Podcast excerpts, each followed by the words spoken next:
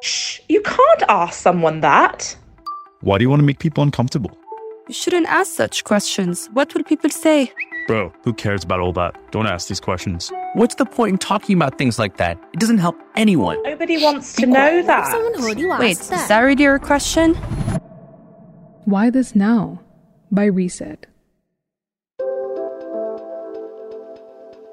How does having a disability or chronic illness impact your dating life? And what is it like being black in a country like India? And how does being trolled impact someone's mental health? Is mommy brain real, or are women just imagining it? Are teachers facing PTSD because of the pandemic? What's it like returning to intimacy as a survivor of sexual assault? These are questions I've thought about, and I want to find the answers. I'm Aakanksha Tangri, and through my online news publication Re:Set, I focus on telling stories and providing resources around mental health, gender, parenting, and inclusion.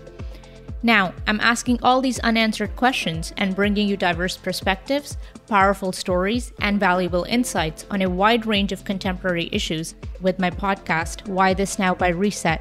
All this coming soon to a podcast app near you.